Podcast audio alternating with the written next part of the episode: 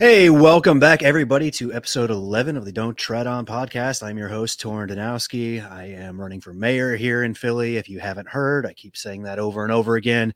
Uh, we got a lot of fun stuff going on uh, with the campaign. I've been meeting with the campaign team, and we're really excited to get rolling. Um, I have a special guest tonight, uh, another candidate in my candidate series here, highlighting um, LPPA candidates across the board from General Assembly to all the way up to uh, Governor and U.S. Senate. Um, so I'm excited about that. I think next week I will be having Caroline Avery from uh, PA House or well, U.S. Congress District 1. Um, that'll be an excellent episode. And then after that, let's see, I think I've got the governor candidate coming on. I've got a state senate candidate, a couple more state legislator candidates. Uh, yeah, just full jam packed. Um, and uh, I hope you enjoyed my last episode with uh, with Vince Feldman, taking a little bit of a break from uh, pure politics. But we're back at it here tonight, and uh, I would like to welcome in uh, one Brittany Kosin from up in Bucks County. She is running for District 178. How are you doing today, Brittany? Good. How are you? Good. Good. Excited to have you on. Thanks for coming. My pleasure. Yeah. So, uh, tell my viewers a little bit about yourself. You know, uh, who are you? What do you do? Um, why? Uh, why libertarian politics? Why run for office? well, I am currently working as an emergency room registered nurse up in the Lehigh Valley area. Um, I'm a mom of three. I'm happily married, and we have two little doggos that are uh, keeping us busy. but awesome. uh, yeah, no, I really got involved pretty much with uh, politics in general when everything started with the pandemic and wanting to mask our kids and virtual schooling and everything. My oldest is autistic, um, so he gets a lot of services through the school district for occupational therapy and, and different things. Mm. And then my daughter, who's now eight, turning nine, she just started kindergarten that year and ended up having that. That's like a very pivotal year of just learning handwriting and ABCs and just getting everything squared away and she ended up having that cut short um, and going virtual and i really think that that did a lot of harm than good for her foundation of education. And so that really got me involved in wanting to make sure that we weren't forgetting the kids that need that in-person instruction and that social skills and and all of that that they didn't get forgotten and being a nurse seeing how we were treated during the pandemic and how we started out as heroes and these great people and now they're like uh, yeah you can reuse a mask for days on end and mm. we're not going to give you enough ppe and you're going to have six seven patients and you're going to be doing all this work and holding icu patients in your er and and just all this extra work and we my hospital did compensate us very well on that. Um, but at the same time, we did lose a lot of nurses that said, you know what, I'm going to retire early. I'm going to go into telenursing because that became a very big thing during the pandemic. And they just went and left bedside, or I don't want to get the vaccine. That was a big thing. It's untested as much as I feel comfortable with. And just a lot of nurses left bedside nursing, which created a massive vacuum and shortage which just made the system more stressed than it already was, in addition to dealing with a pandemic. Um, I did start out as a Republican um, back in for the primary uh, in May. I was I'm I'm pretty conservative. I'm very strong on the uh, Second Amendment, and I am pro-life. And just with a lot of I did lean, I was very Republican in how I led leaned with a lot of stuff. And when they, I just didn't fit the mold for my local GOP. I was a little too outspoken. I had a, I had a little couple views that leaned more liberal in the fact of I'm okay with gay marriage. I believe that you can marry who you want. You can smoke pot if you want, and you can defend yourself with an AR-15. Like I, I'm okay with that. Like you, those are things that you should be allowed to do and with that, they weren't real fans of that. So they Mhm. found a candidate to run against me and then ended up getting me off the ballot for the primary due to signatures. I just had too many independents on my on my list. And it was people that just tended to vote Republican but didn't realize they were registered independent. Uh, And so that's where I got off with that. And they I just was not a fan of how they were running their just running everything. They they were just taking notes out of the the Democrats playbook of being very corrupt and and everything. um like if you didn't and it's a big thing of we my husband and I are not fans of Brian Fitzpatrick. Um and because of that, he's their poster child. So if you're not on his bandwagon, then you're nobody and they Mhm. will do everything they can to get rid of you, which leads into what's going on now with me. so Yeah. that that's that's my new stressor. yeah yeah uh it's it's amazing how much uh both democrats and republicans screech about free and fair elections and then it when when it comes down to getting somebody on the ballot uh for you know a third party or just someone who doesn't fit the mold they lose their minds as if you know most third parties aren't going to draw a, a, a ton of votes and so there's not a huge um, there's not a huge threat. I mean i guess i guess in their minds they're like well you might draw votes away from us and go to the towards the other person. Uh, but like come on we're, we're they're supposed to have free and fair elections. This is uh, allegedly uh, you know a democratic republic uh, but they do whatever they can to um, you know keep people out so you are you're running as a libertarian now um Mhm. in the 178th district where where exactly is that in bucks county So the 178th covers Warwick Township, Wrightstown, Northampton, and Upper Southampton. okay So it's right there around uh, kind of central, lower central Bucks. hmm and so you went out and you gathered signatures this time as a libertarian and you're running into another issue aren't you as a, as a libertarian candidate So this time they're not going after me for my signatures because I have more than enough signatures. And they even said back in May if I had like 500, 600 signatures, they wouldn't have even contested it. Mhm. Um, and so they're not going for me for signatures now. They're going after me for sore loser, um, which is election code 976E. Um, So they're going after that, saying that because I submitted paperwork back in May, even though I didn't show up on the ballot, my papers were technically filed. And so, under that election code, you cannot file again for the general election, Mhm. even if you switch um, parties or whatever. Um, so they're trying to get me off for that. And the big thing is, is that I have a lot of momentum and I have a lot of attraction towards my campaign. And it's a very red district. Um, Mhm. I think we're like plus eight or more red.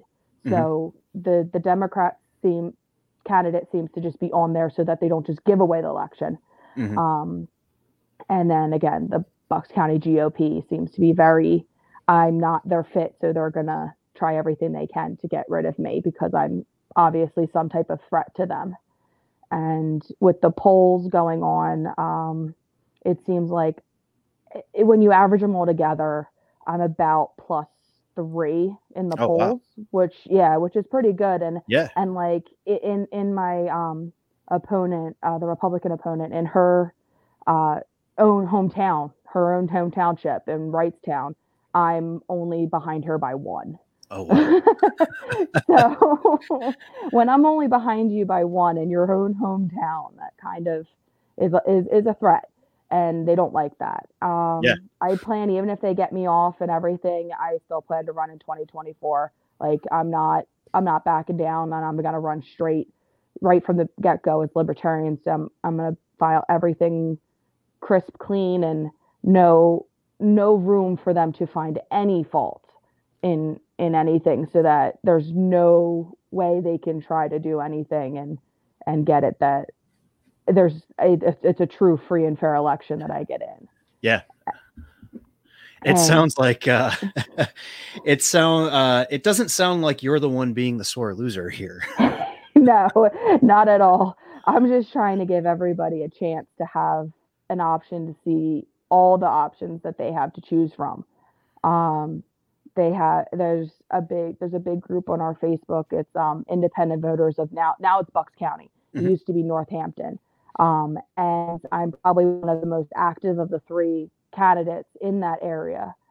Um, I, I have people that used to go after every single one of my posts because they didn't agree with me, um, going and saying, I might not agree with your policies, but I think you should have a chance to be on the ballot. Like yep. there's a there's a big thing with there's I have a lot of support in that, and I, like with the the the Republican candidate, it's she's trying so hard to just skate by with that R um, she's a school board member.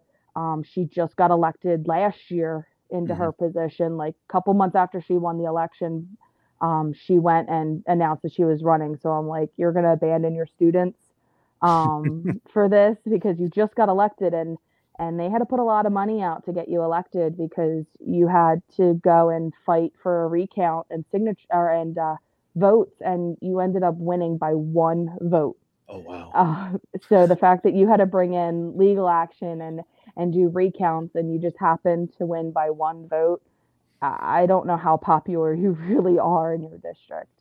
Um, wow. She doesn't go on record. She won't do debates. She won't. Eh, she blocks constituents on her Facebook. Um, she's blocked my page, my personal page, my husband's page, my campaign manager. Um, anyone that asks her to do a debate with me and the other can the Democratic candidate, um, they they get blocked, they get ignored. Um, she just does not want to go on record.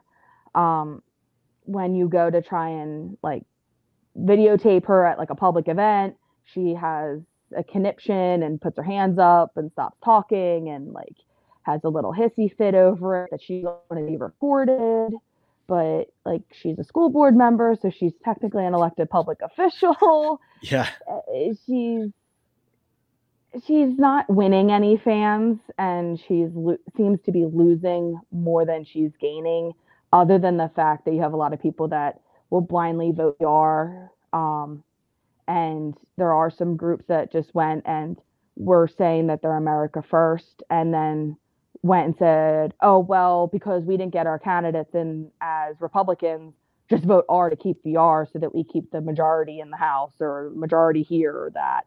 And I'm like, "Well, that defeats the purpose of what you were doing." yeah, it's this. It's like this us versus them uh politics and if you're not with us you're against us and you know i'm I'm sure you know you, you, leaning conservative. There are probably a lot of really key issues that if you were elected, you'd probably vote in, be voting along with the Republicans. I mean, there's going to be some that you won't, but it's mm-hmm. like, what's what? Yeah, what's the point? like, what's just what's the point?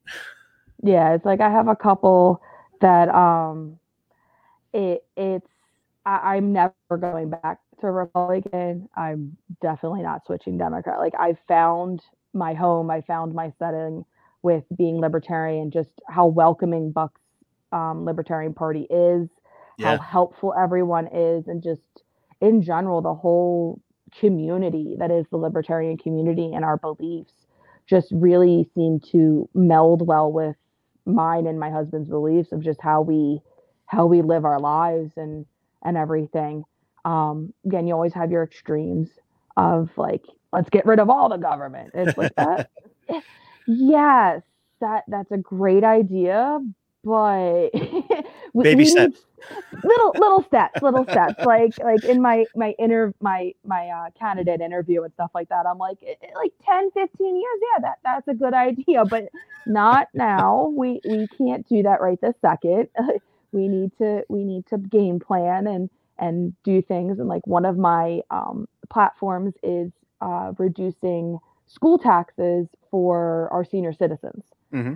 And like with that, like my there's a huge population of senior citizens in my district that are really getting taxed out of their homes because they have property tax and and all their other taxes and school tax and they don't even have kids in the districts. Hmm so i'm like i don't think they should be paying 100% of the school tax but at the same time right now they still should contribute a little bit because they still should contribute to the um, future generations and the education and and and, and advancing our future um, but there's a lot of people like, oh, well, where are you going to get the money to compensate for all of that coming away? I'm like, well, I'm going to want to legalize marijuana all the way and take all that money. And even our medical marijuana money just kind of disappears in Harrisburg. Um, it's taxed on like all levels. It's taxed on the growing and the dispensaries, and you get the people that have to pay to get their card, and the caregivers and the doctors. Like everyone pays a little bit into that pot. And n- no pun intended it, but it, it goes and it goes to harrisburg and it just it just disappears in the treasury. Like there's no allocation for those funds. Yeah. and if we can get those funds allocated to something and and and with that that would help um, offset that tax reduction on our senior citizens and like Yep. another thing i'm for is I, i'm calling it parental choice because school choice has a really bad connotation with it now. Yep. and it, it's more parental choice because that's what it is. It's the parents are choosing which school is best for their child. Um, and we have a lot of catholic schools. We have some charter schools out this way. Um, and some of them like our catholic school uh, we get uh, there's like certain school districts that get let's say like 17 grand a year in taxes for each student well the catholic school only costs $10000 a Mhm. year in tuition so why can't if that parent wants to send that child to catholic school because they like that curriculum better that that schooling then the school district should send a check to the catholic school and say hey susie wants to go to your school so here's her tuition and they get to keep the difference so Mhm. now they're making money off of sending a kid to another school that the parents want to choose from. The parents don't have to pay out any more money. The kid gets the education the parents want, and kind of like everybody wins. The the, the private schools get an increase in attendance because some of them have it that it's their tuition and their needs. Just the parents are like, I'm paying ten thousand dollars a year in school taxes, and I want to send these my kids to the school, and that's ten thousand dollars a year extra. Like I don't have twenty thousand dollars a year to send my kid to school, so they're just going to go to public school, and it, it starts to hold the schools accountable when you start Mhm. seeing a decrease in your in your attendance. That well, maybe we need to fix something. Like what's this school that all the kids are going to doing right that we're not? Yeah. and it just kind of helps fix our education system ever since it became um, public and and federally addressed and stuff. hmm Yeah, I uh, I like to affectionately call that route. Uh, I, I steal it from Tim Pool: universal access to education. you know, the, the quickest the quickest way to, to to fix inequity in schools is have the money follow the students, not the schools. And the biggest, the quickest rebuttal is, well, that means you're going to defund the public schools. Well, that's you're making my argument because if if everybody's going to take their money away from the public schools, that's something saying something really bad about the public schools. Yeah. And even if you have it, because like my school district with Central Bucks, they do pretty good with the idea of they kind of cohort the children together with their needs. Mhm. Um, so they'll send kids, like if you have an autistic child that needs behavioral support, they'll send them to a school where there's other kids in a class that needs that support so that they don't have two kids in each class at 15 elementary schools. Because like we're a big district Mhm. a- and stuff. So that's a, a I like how the concept of what we have is is a nice idea. Um, another thing like I kind of stand for, and I've, I've mentioned with the whole legalizing marijuana and everything, is uh, decriminalizing like criminalizing the addict, not and not punishing them for their acts.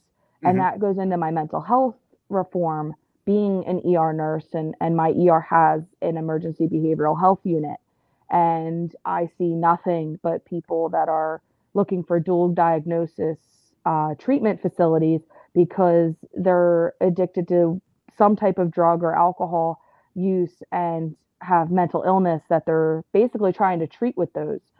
And they go and have it that they need to make mental health more effective and not have it that we the people that are self-medicating because there are some street drugs that do actually work if you like microdose um, shrooms and different things like that that the microdosing stuff actually probably works better than half the stuff that comes off the out of the pharmaceuticals. And it, it's just that's something that really is big for me is is making access to mental health and not making it such a stigma to get help that it's not like oh you're broken oh you you're you're weak like cuz you need to go to therapy like no yeah. you're strong because you're asking for help and and going and helping yourself and yep. and and bettering yourself for others like so that you can stay with your kids and and your family and keep your job and and be able to do your day-to-day things and not worry about which way you're going to try to kill yourself. Mm-hmm. like it's just it, we need to really reform our mental health system and that's that's like one of my little uh, dear to my heart type things that i have. Um, it's just something i really want to work on. Yeah and i, I think uh, you know, I think a lot of the issues that we're seeing, especially around Philly, in Philly, a lot of it comes down to mental health. I mean, why why is violence skyrocketing? Well, people were locked in their homes. People lost their jobs. They've lost hope. They've turned to drugs. They've turned to alcohol. And you know, our our response is just you know put them on drugs that have no no end in sight. Whereas you know something for me, a pet project of mine is I, I want to see psychedelics legalized or at least decriminalized because there's legitimate scientific evidence, uh, if not proof, that they really help. Like psychedelics like increase the neuroplasticity in your brain so that you can form new thought patterns. So instead of, you know, when you face a trigger uh, that might send you down into depression or anxiety or, you know, whatever, and then you decide to treat that with alcohol or mar- well, marijuana is neither here nor there, but alcohol or other drugs, you know, you're able to in, instead of that trigger sending you down that path, you're able to pivot um, with help. Like if you just take a psychedelic just to take it, um, it's not going to do much for you. Like you need to be intentional, but like that stuff needs to be available. Like why aren't mm-hmm. we?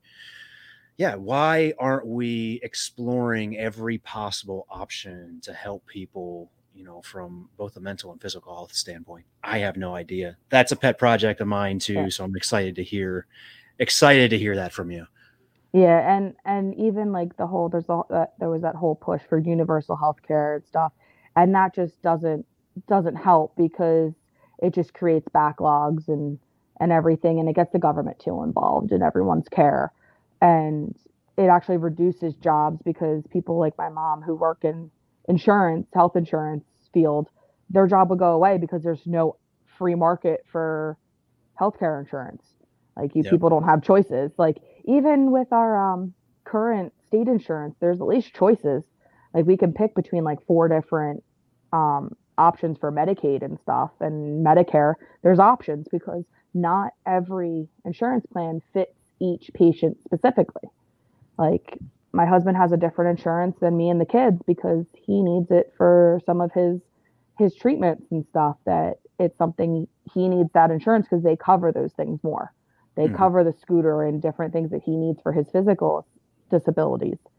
Whereas we my son my son and i and stuff have different ones because of the medications we take and everything. Yeah yeah i i haven't seen i haven't seen or heard of an example of like universal healthcare that's actually fixed anything. I mean i've heard the horror stories about like the nhs over in over in britain and then all the stuff like everybody was raving about canada's universal healthcare and then covid hit and you started hearing horror stories about you know people you know not getting diagnosed with cancer until it was too late because the government wouldn't let them come and see them Like it's just yeah. Like they have up there, they have too. They because cl- of COVID, they closed like blood donation centers, yep. and they're like, "Yeah, we need blood," but I'm like, "Yeah, we can't donate because the closest center you had is now five hours away." Like, yep. I can't donate blood now. like, and you, but you need it. So yeah, there's there's a whole can of worms that you open when you start making things free. And and that's the biggest air quotes ever around that word. Nothing is ever free. It's always something cost somewhere. And like it's like like freedom. Freedom's not free. We have our soldiers and our, our military that goes and, and defends us and, and it ties me right into with uh, the whole when I heard about coming over to libertarian and stuff, when I heard about defend the guard mm-hmm. and really like dove into like what it stands for and everything, I was like, that's a no brainer. Like, yeah. we have a. I, I went and I told, I went to my husband, I'm like, we have an army, we have Marines, we have Navy, we have Air Force. See how they all have nothing after them.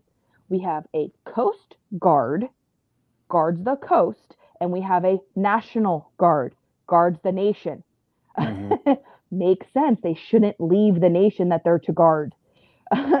like, we really need to keep them here because I've seen and done some research and seen when we had, I think it was Katrina. Uh, it was one of the hurricanes down down south. They actually had it that one of the states, their national guard was over in Iraq or Afghanistan mm. or something, and they were deployed. Like a good like seventy five to ninety percent of them were deployed out of the country, and we had this big natural disaster well, the National Guard of your state is supposed to be the ones to respond to natural disasters and help set up all the FEMA stuff and and set up everything to help their state. Well, when a large majority of your National Guard isn't there, you're now relying and stressing other states to come help you. And that's not a good idea. That just makes everything worse. Everything's delayed and that's when you have all the issues of what we had in Katrina. And even with Kentucky, with cutting funding and everything, and that's more along the Army Corps of Engineers stuff where they're no longer dredging the river. I think it's the Ohio River. Um, they're not dredging that anymore. That's why we're getting all the flooding in Kentucky. Mm-hmm. Every year, we're having these massive floods.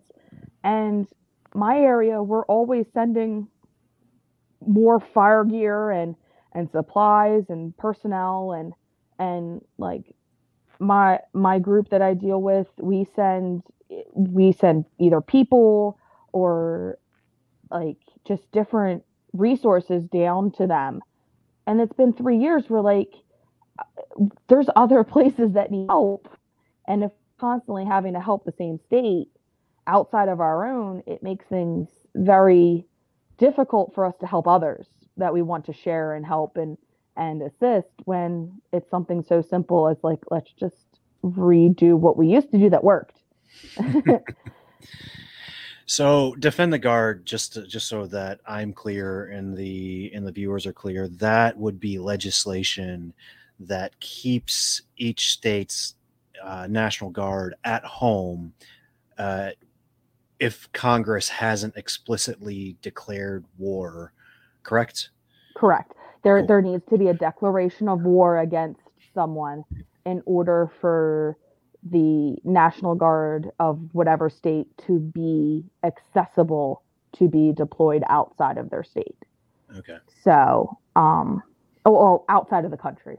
Yeah. Um, so that but, gets rid of everything in the last 20 years pretty much since Nash our, our our weekend warriors aren't weekend warriors anymore. They get deployed probably more often than our actual enlisted of Army, Mil- Marines, and and this the like, mm-hmm. which is insane because there are people that are volunteering and have full time jobs outside of their National Guard service, and they have they're like a lot of them are teachers there's a lot that are teachers that are in the National Guard, mm-hmm. and they're getting deployed more often than the ones that are in the the regular armed forces, which is insane. Like these, the armed forces members go and say, "Hey, I want this to be my job. Like, yeah. you give me a salary, and I come to work Monday through Friday." And I'm available 24 7 for you to say, go to this country and wage war on them. Where our National Guard says, yeah, I'll be available to help when needed, but I still have a life. yeah. Yep. Yeah. Uh, it's, it's, talk about common sense legislation. Um, we have common sense gun laws, we have common sense car laws, we have all kinds of common sense things. Yet we uh, we, we keep sending people who didn't sign up to go die in battle to go die in battle, and it's not cool. Um, I wanted to uh, kind of switch gears a little bit and go back to something. Uh, somebody asked a question here, and I wanted to kind of touch on this too. Um, so I'll ask this question and also add my own little flavor to it. Um, somebody says, I, I, understand you were involved with Open PA that was opposing the mask mandates. What was your involvement in this group? And my sort of follow up to that is, uh, yeah, what was it like being a nurse? Did you, um, you know, were you, did you catch on to everything going on with COVID pretty quick? Did it take a while? Like, what was all that like? So I started out pretty much with COVID. I had a very new baby. My mm-hmm. my son was born in August of 2019. So I had a very little one. um, and I had my husband who had just had back surgery for a second time. Mm-hmm. Um, actually, no, he had it the first time right before I had our youngest. And then I went and I, I was just, a lot of it was, yeah, sure, two weeks to flatten the curve. Like, makes sense, like flu and stuff like that. Yeah, let's let's go with it. But then two weeks turned to three, turned to four, and now it's two months, three months. And like, okay, this is getting a little bit a little bit out there. And I'm like, what are we doing? And I, I wasn't directly involved with Open PA or Reopen Bucks or or any of those. I wasn't directly involved. Um, I did at, at points I did have agreements with some of the stuff they had because again, it was like, okay, enough is enough. Like people need to be able to make a choice. Like if they don't want to wear a mask, then I, I can't force them. Like you want to go along the lines of like my body, my choice for abortion and stuff. Like it's my body, my choice for vaccines. It's my body, my choice for masks. Like I understand the risk taking if I want to wear it or not. Um, thank you for educating me on that. And I'm going to make my informed decision because I'm an independent individual that can make decisions for myself and for my family. And just went and like I would follow the rules for the stores and stuff because I wanted to shop at the store. Like I needed to get groceries, I needed to go here, um, I needed to do things. Like I still wear my like I wear my mask at work because I have to because I want to keep my job. Um, I have and went and invested in an Envo mask, the the reusable N95s with the gel and everything because I was wearing them all the time at work. So I'm like, I want to make sure that I actually have protection when I'm actually like, cause yeah, the patient right in front of me is mm-hmm. hacking up a lung and has COVID. Like, so um, I don't want to get it, but like, I can't tell between Susie or Joe over there walking through the store they might just have a sniffles, allergies, a tickle in their throat. They might have emphysema, COPD, something that just causes them to cough. Yep. Like I, I can't judge them or, or make a decision on like why they're coughing and treat it as like the plague. Like so like if I get it, I get it. I think I've had COVID like three times. Like it's been there, done that. I think when I had the flu, it was worse. Yep. Um, but yeah, I was big into like let's get back to normal, and a, a, lot of my involvement again was back when with the schools with let's get these kids back to school, let's get these schools open so that these kids can socialize and and interact with each other not through a computer screen because I would look at my oldest computer and no one had their cameras on. Like it was all black screens. So I'm like, how can my autistic son who needs to learn how to interact with people and read body language be able to read body language from a blank screen? And how can these teachers understand if the kids are lost or under or grasping it because you can't see them nodding their head or or like this confused look on their face. So that was my big thing of like let's get these things open. Let's get these small businesses being able to open and not have so many restrictions on these small businesses so that they don't shrivel up and die. Like I know a couple small businesses because of my business being a small business.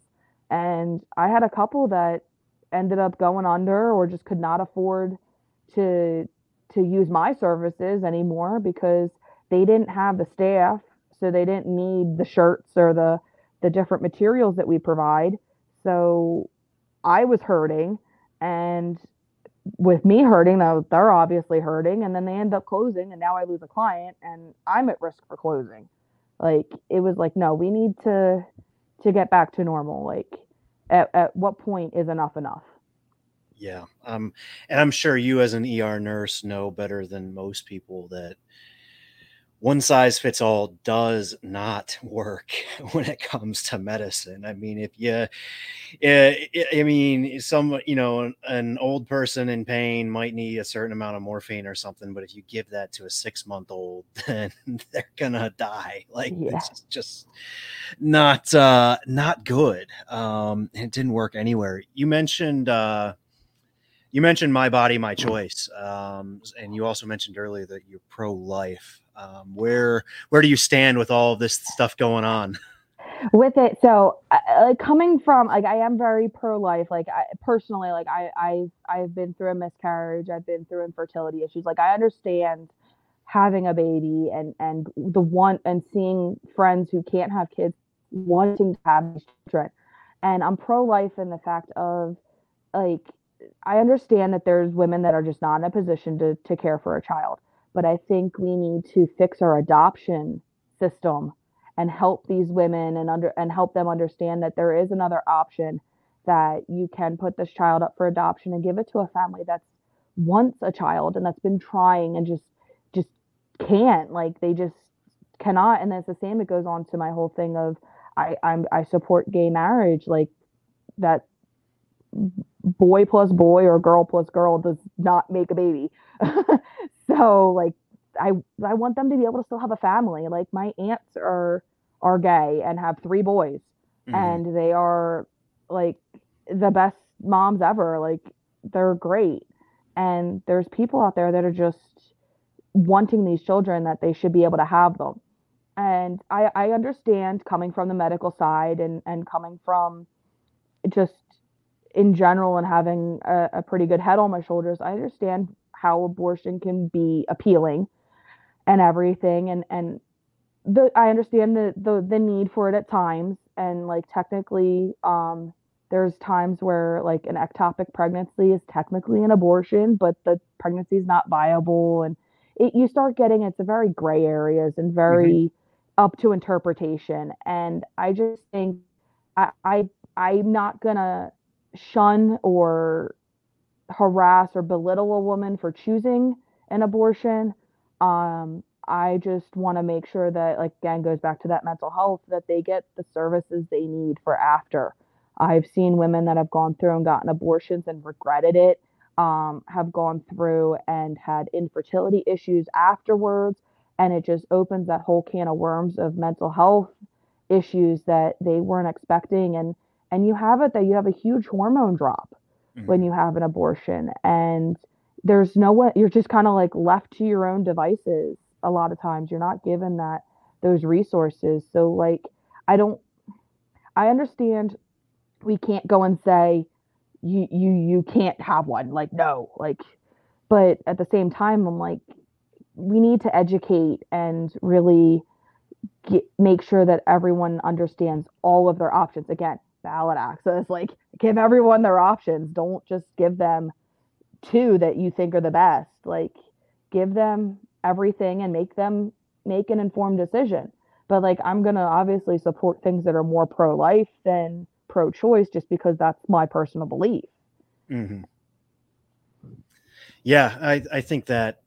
I mean, I think you're what you're saying makes a ton of sense. I mean, I'm I'm personally, you know, I grew up I grew up very religious. Um, and so I, I still have a, a, strong soft spot for some of that religious conservatism, and I I very much am pro life, but I'm like I mean I, I consider my pro my myself pro life in like a a very very very broad sense, meaning like I if if a baby's gonna be born, I mean I want that life supported, and you know just banning abortion doesn't fix that issue um, it's it's a it's a cultural issue it's a medical ethics issue and government has never been good at managing any sort of ethical issues. I mean, government might be like the most unethical institution on the planet.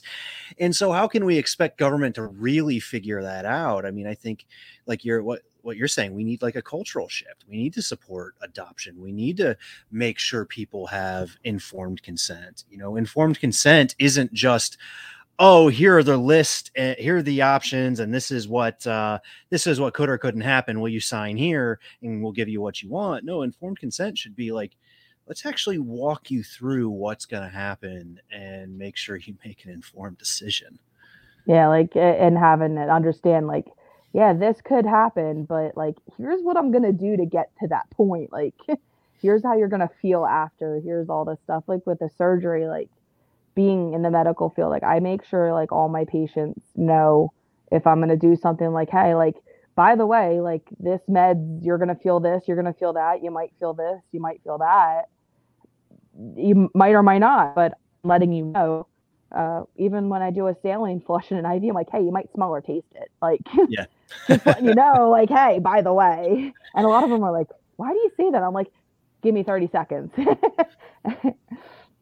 yeah and it and it's like it's almost taboo to be like oh well uh yeah you you might regret this decision uh when it comes to like abortion and it, it it shouldn't be i think every option should be on the table everything should be walked through and if at the end of the day if at the end of the day abortion is what somebody decides i mean they're gonna decide it and get it anyways um yeah you know, let's let's make sure we take care of them and make sure that there aren't there isn't any further damage done at that point yeah, let's make sure. Yeah, make sure that we don't lose mom too.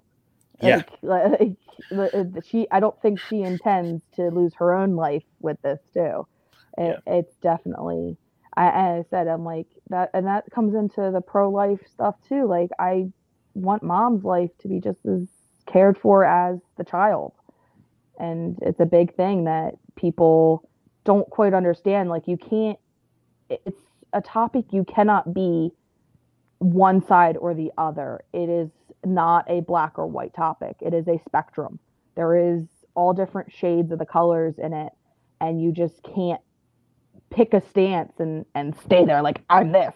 Like no, you have to kind of you got to be flexible, you got to be understanding, you got to you can't just stay one side. But like you can lean a direction and I'm very towards the pro life like I've said and and it's I, I just don't think I should any life should be taken at any point. Like, yeah. I, I, I'll correct that in one thing of I think we should bring back the death penalty in PA, but that's a different that's a whole different thing. Um, mm-hmm. innocent lives should not be taken. yeah, no, I I 100% agree with that. Um, I personally struggle with the death penalty a little bit because I, I, I mean, I can understand there's areas where, um, where I guess it could be appropriate. I guess I just, I don't always, uh, I don't always trust uh, the legal system or the government to get it right. And that comes back to like, there's a lot of things that need to be fixed in that process. Yeah. But if you're gonna, if you're gonna sentence someone to death, like in Pennsylvania, we have death row my mother-in-law is a corrections officer like we mm-hmm. have death row then it, they're they're sitting in luxury they they can do more crimes in jail because they end up being the shot callers they can go and and do all this stuff. Like what are you going to do for do to me? I'm already sentenced to death. You can't mm. i'm already sentenced here for life and death. Like it what's the worst you can do to me? Like, yeah. it's like, no, we need to, if you say you're going to, if they've gone through and you say that they've done their crime and they've exhausted all of their options and all their appeals and, and everything, and it still stands that they need to die, then we need to do that. Like, it's just something that you can't keep them sitting there for 30 years because we're paying for all their medical. We're they're getting three hots in a cot, and it's we're paying for the staff to to keep them in line because I won't call them a guard because guards guard valuable things and most inmates aren't quite valuable. Um, and it's just something that if you're gonna do something, you need to follow through with it. You can't mm-hmm. just say like, yeah, oh, you're yeah, you're grounded, but you get your video games and your TV and your phone and all this stuff, but you got to stay in the house. Yeah. That's pretty much what I equate it to of, of death row now in Pennsylvania is yeah, you, you get all your meals and all the stuff taken care of. You don't pay for your medical bill. So when you start getting cancer because you're old enough, um, mm-hmm. you, we're going to cover your treatments for that. yeah. Uh, crime shouldn't pay. Um, but then again, I mean, there's also you got also have the opposite end of the spectrum. I mean, how many how many people are locked up in prison for non-violent offenses, like just having too much weed in their pockets? And that's why I say that's where it's coming down to decriminalizing the addict yep. and then stuff like that. we, we, it would really ease the burden on our on our uh, correctional system and the fact of they wouldn't be overcrowded. Some of these nonsense inmates that sometimes cause more trouble than than they're worth because they're trying to make a name for themselves because they're in there and they need to create a, a, name so that they don't get beat up or picked on or anything like that. And it's they they end up attacking some of our uh, corrections officers. Yeah. And I'm like, and and with that, I, I'm very big on making corrections officers peace officers. And with that, it's giving them the ability to arrest and charge within the jail for when they're assaulted or anything along the lines when a when a inmate commits another crime while incarcerated. Because mm. currently they have to go take all their documentation go to local state police go and submit all their documentation the state police goes takes that to the DA the DA takes that and says yeah we're going to charge them State police comes back, comes into the jail, goes to charge the inmate, and it could take months with all that. And it, it, if we just streamline the system, making it the corrections officers or peace officers, they can go and take that information, go straight to the DA, bypass the state police, and and get all these charges done a lot faster.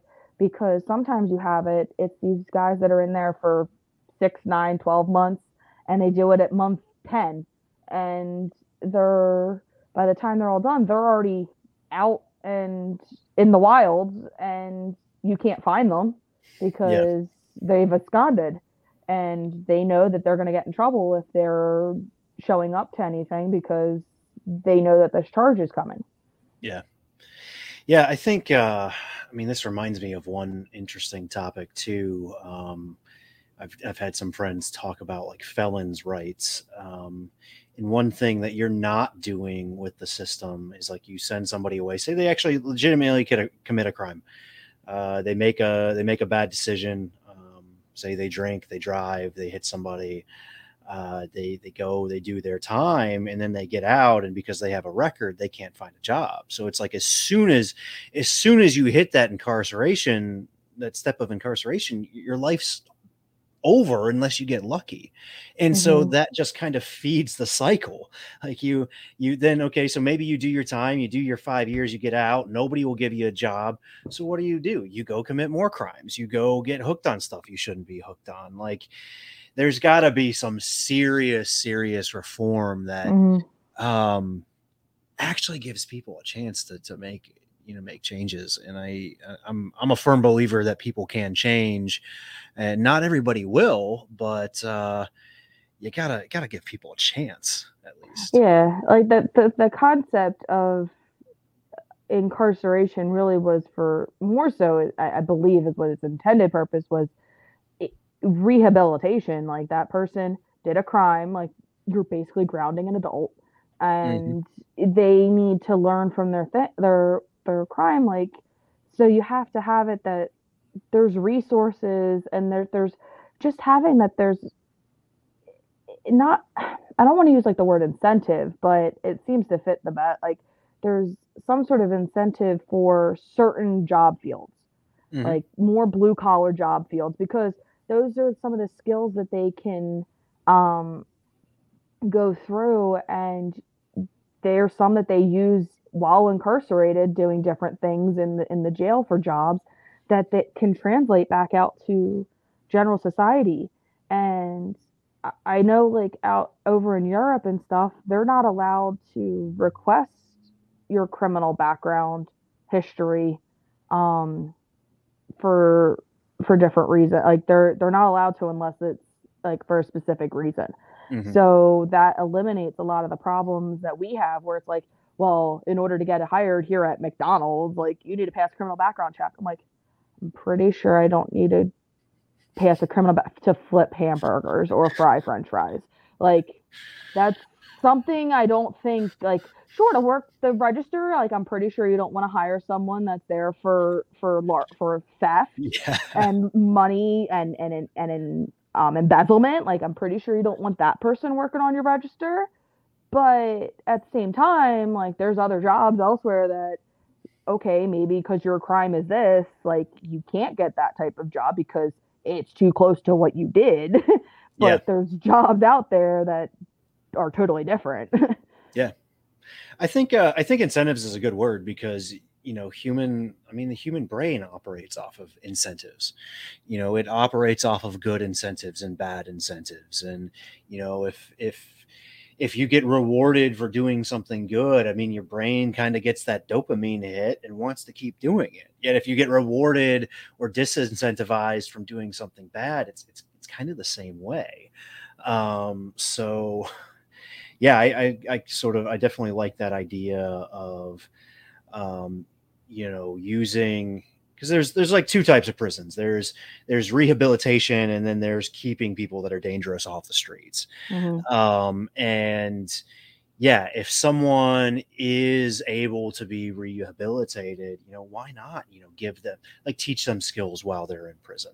Teach them, um, you know, just how to yeah, just don't do what Kamala did and use the, keep them in prison longer to, uh, um, in order to, sort of build roads. I mean, that was that's disgusting. I mean, that's like yeah, no, it's it, let's let's set them up with a, a trade school that comes into the jail, and then if they get released, they can continue with the trade school outside. Yep. Like they might still be doing the same job, but they're now in civilian clothes instead of their jumpsuit.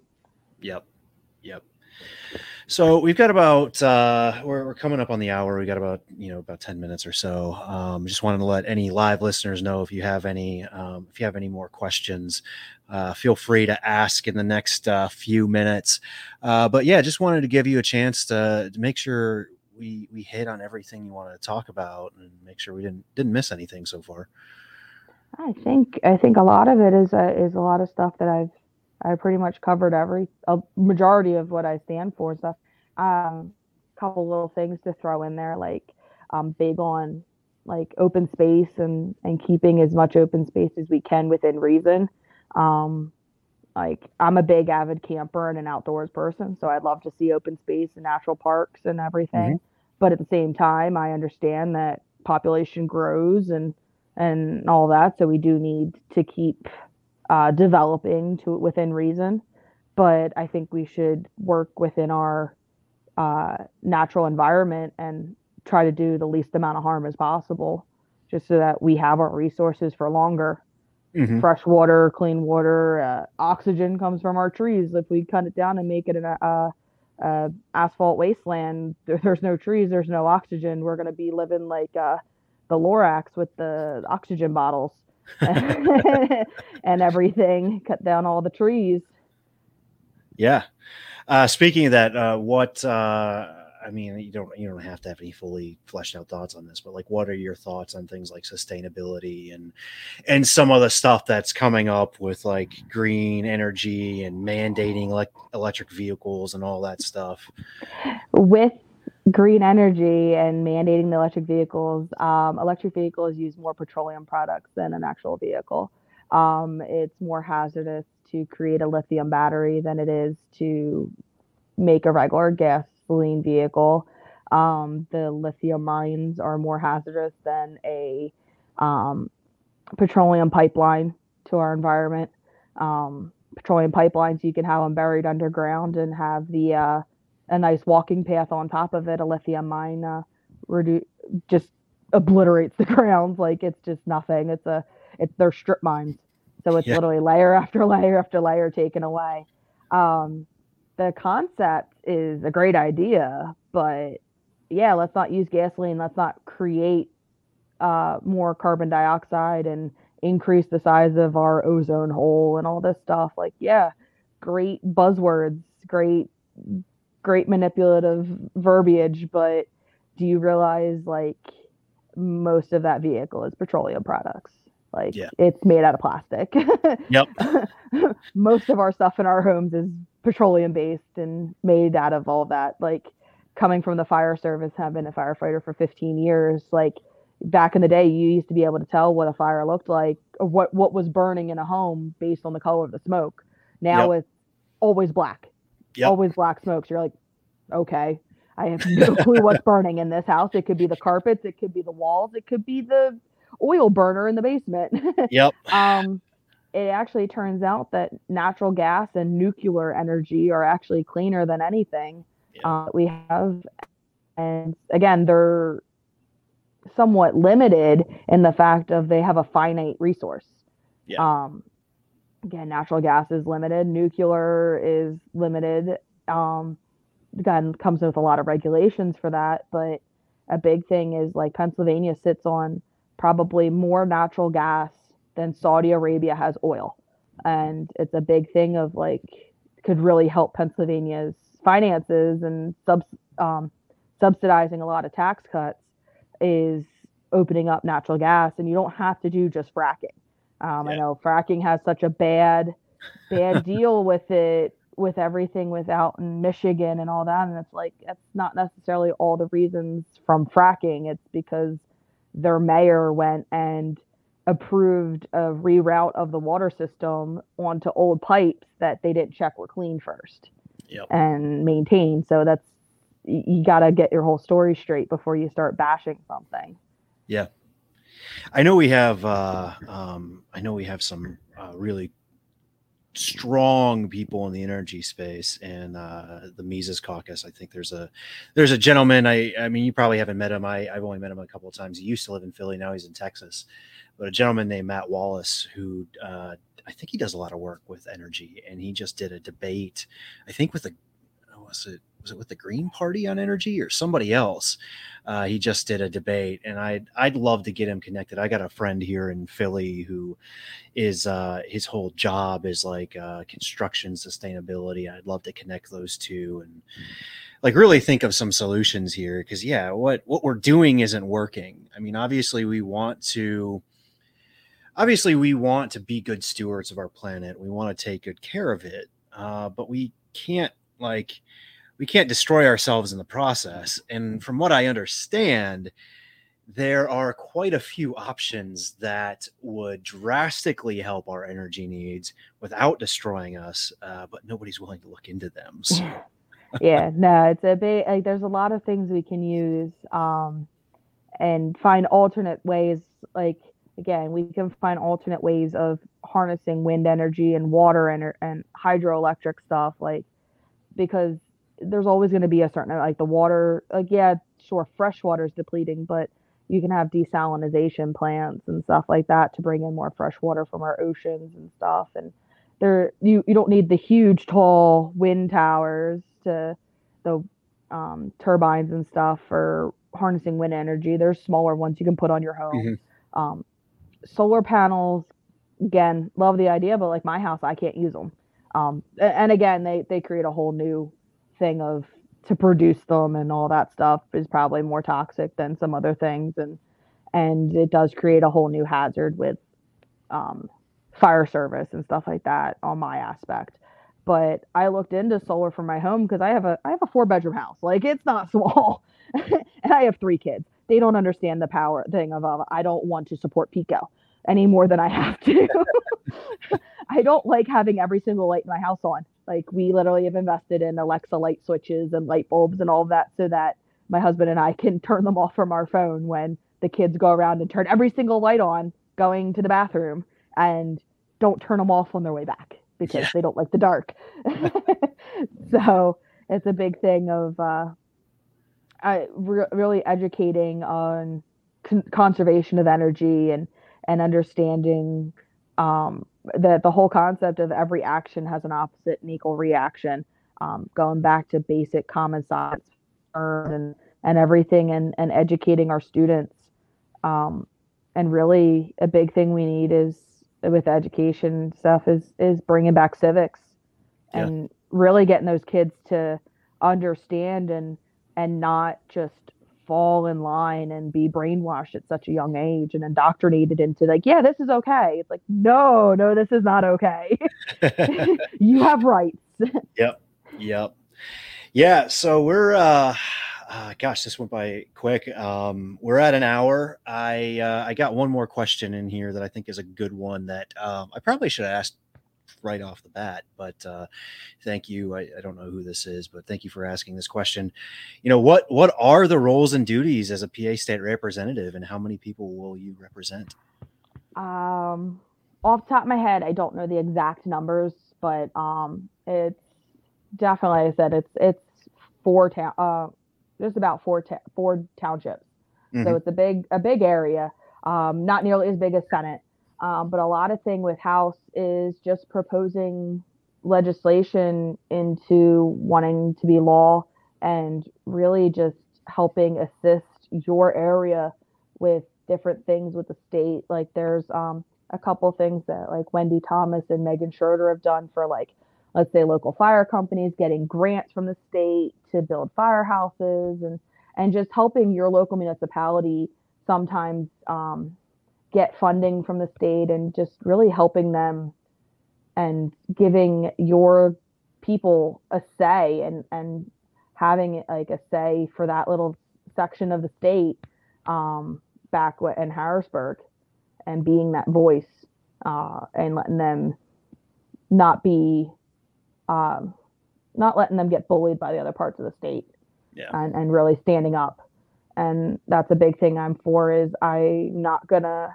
i'm not gonna go and trade votes i'm not gonna be like oh yeah sure i'll vote for yours if you vote for mine um, but no a lot of it is if you can convince me why your bill is a good bill and it's got merit then i'll probably vote for it but yep. if it's missing something or something I just cannot morally stand by or it's not going to benefit my district, then I'm not going to vote for it. We uh we definitely need you know, if if government must exist, uh we need people who are principled that will stand up for things like health freedom, uh, stand up for things like mental health, uh, stand up for good schools, uh, stand up for our national guard, those sorts of things. And uh, yeah, I've been uh, I've been really impressed with uh, with what you've had to offer in terms of your answers tonight, and I really appreciate it. Um, yeah, is there anything anything else you'd like to like to say before uh, wrapping up? Um, pretty much. If you don't see me on in this year, I'm definitely not going away. I will be back. cool. I'm coming around. I'm not. This isn't going to deter me. So I'm definitely going to be involved and at least in the next two years, really pushing and getting everything squared away. Yeah, awesome. Keep fighting. And where uh, it's up for my viewers, but for my uh, listeners on Apple and Spotify and Stitcher and elsewhere, um, where can they find information about your campaign? Uh, my campaign, my website is brittanyforpa.com, and that is F O R P A, not the number. Yeah. Um, and uh, spelling on the first name because I know it's kind of yeah. Uh, B R I T T A N Y. Cool. BrittanyForPA.com. Uh, Brittany, it's been an absolute pleasure having you on. It was a great conversation.